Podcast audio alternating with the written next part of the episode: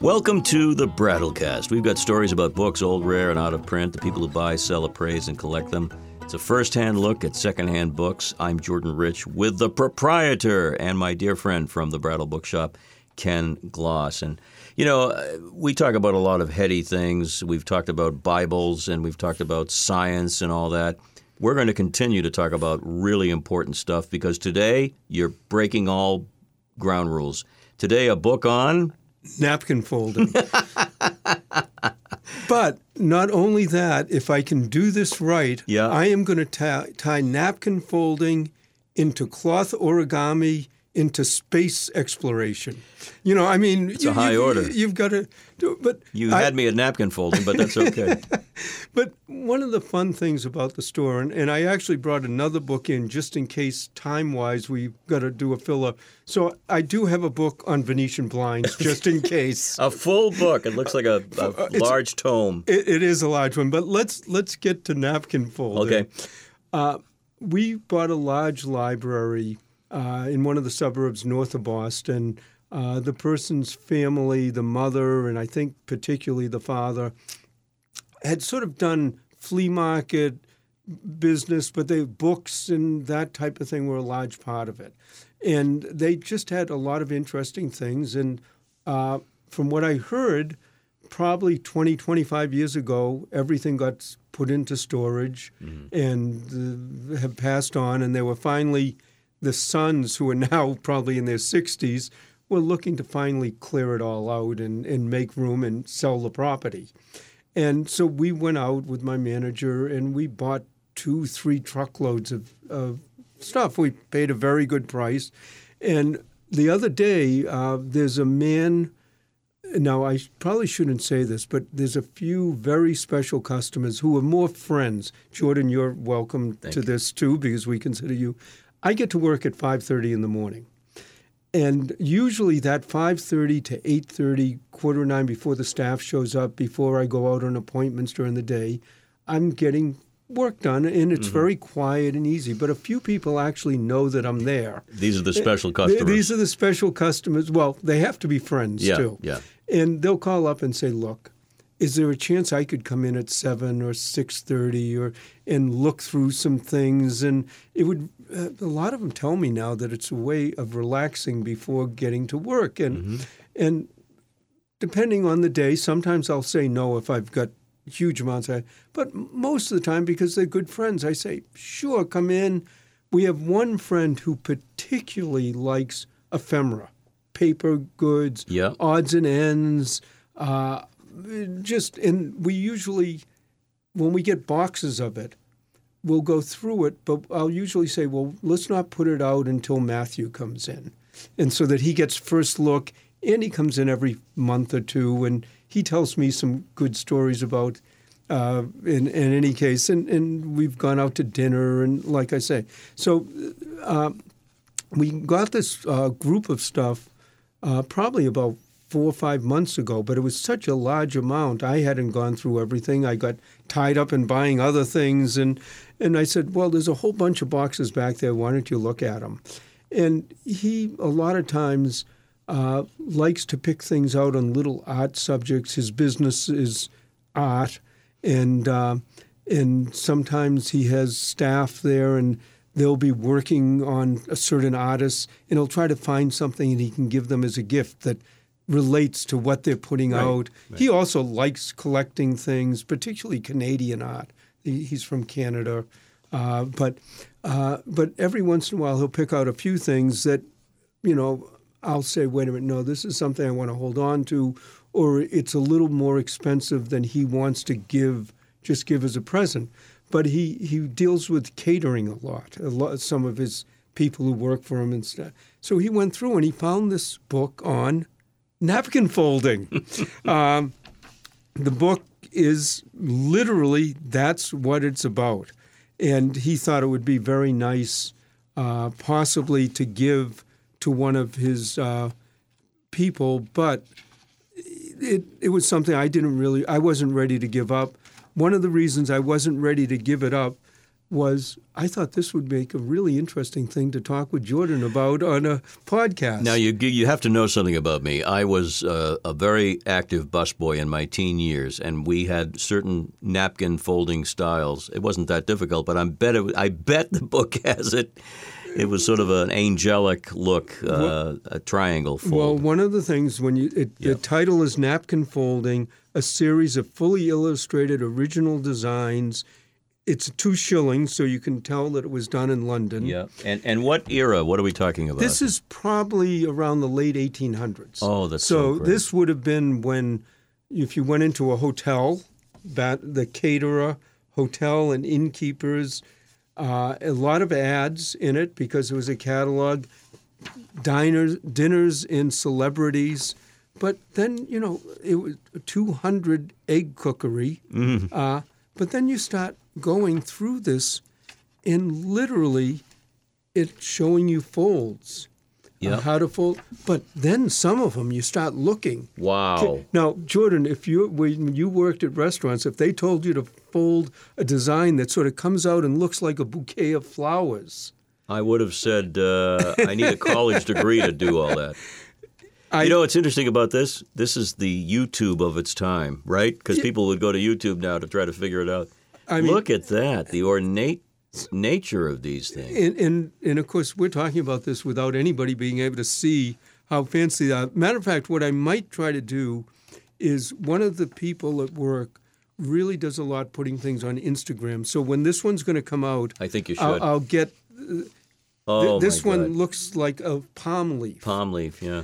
So I just, first of all, I love the way it gives the instructions. Now, my guess is even with these instructions and even with sho- showing some of the folds, unless you had an instructor, I can bet you I could try to do this and it wouldn't even come out close. Listen, I had trouble putting together tricycles when I was a dad at a young age, so I- I, I mean- don't expect me to be able to figure Now, that out. Now, here's one that looks like a candle holder. It does. And, and I'm guessing this must be a foot or two long of the napkin. Now, It looks like a magic trick. How do you do that? You have to have a stick of some kind inside, Well, right? exact. No, it's it's No. all just folds. Wow. But one of the things that uh, I look at that, and sometimes when you go to restaurants, and you know when you get up to go to the bathroom, they come right over and they fold it. Yes, yes. No way that they would. They're be not going to be able to do anything that crazy. They're- now, I love this one. Uh, another one with it looks almost like you having a castle at the top of a mountain, almost. Mm-hmm. But and and it has all sorts of lines of where the folds are. Now, I said at the beginning I was going to relate this to origami. Well, in many ways, when you look at it, it is origami. I mean, it's you know how you take this plain object and fold and fold and fold and fold when you one of the great things about working at a used and rare bookstore and one of the things that i collect and people ask me a lot of times what do i collect we downsized recently actually one of the times i'm going to come in here and uh, joyce suggested that i talk about her collection of just one book uh, the, she has a collection of anne frank so I'll, one of the times Oh. i'm going to i'm going to do that that would be very interesting. But- yeah. but what I do, and I'm going to pull out my iPhone, which nobody can see, uh, and I'm going to show there's a thing on my iPhone that is called Stories. And I have a, either one word or a little paragraph or thing. And Oh well, wait a minute! You showed me years ago Yeah. now uh, a, a notebook, but this is the digitized. this is the digitized version. Oh, I love that. And it's just hundreds and hundreds of stories. So when I got the napkin folding, it immediately made me think of I had a niece that lived with us for this is probably 20, 25 years ago. She lived with us. And then as she got into college age, she rented an apartment in Cambridge. She was probably in her mid 20s, later 20s. And it was a three decker. For those of you who know Boston, the Boston area, they would have apartment buildings. Triple uh, decker. triple decker. And you have to, you can't say decker. No, you have decker. to- Decker. Decker. Uh, and, you know, there would have be three families. Sometimes the owner would live in one, but the rents would subsidize the others. And it was in Cambridge. It was right off of Mass Ave. And this teenager with his father moved in to one of the apartments. I think it was below her. I might have been the other way around. And this teenager just happened to be hired as a full professor at MIT. Mm-hmm. He was a teenager. His- Oh, oh Doogie Howser type. well, Not it- medical, it- but professor. medical. And he was hired as a professor of origami.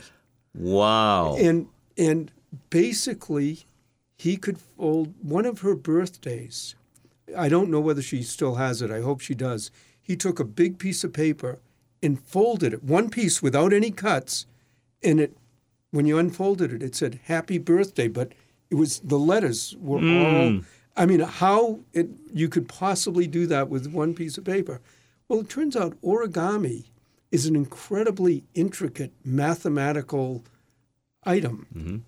And he still is at MIT, Still to this uh, day. still to this day, and a lot of manufacturing uh, and how to packaging and so on is how you fold it. Now, we also went to a museum probably 10 years after he made that birthday thing for my uh, niece, and there was a whole exhibit at a museum of his artistic origami. oh, but it was beautiful. It was beautiful. It was beautiful, gorgeous, and mind-boggling Mm-hmm.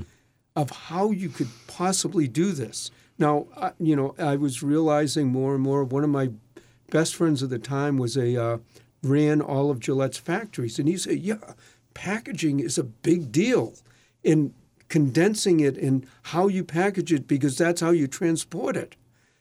Well, see now that that's that's I remembered you said three things. You said Three- napkin folding and origami, which I, I said I can see the connection after seeing the book. What's the third thing? Is, is we all space exploration. Space expo. How does it tie in? Well, uh, MIT just, and this is something I advise anybody, if you can, go to the new museum they have. MIT mm-hmm. just opened a new museum. It's a lot of fun. One of the problems with the museum, though, is I think in some of it you need an understanding of what they're talking about before you even understand what the exhibit is. But I found it fascinating. I wanted to learn everything. But what is one of the first things you walk into? And this I'll give a plug to one of our customers. You go in, and um, Ben, who's been a great customer of ours, you see a whole exhibit on his father, who just won the Nobel Prize for gravity waves. So that's getting off the point.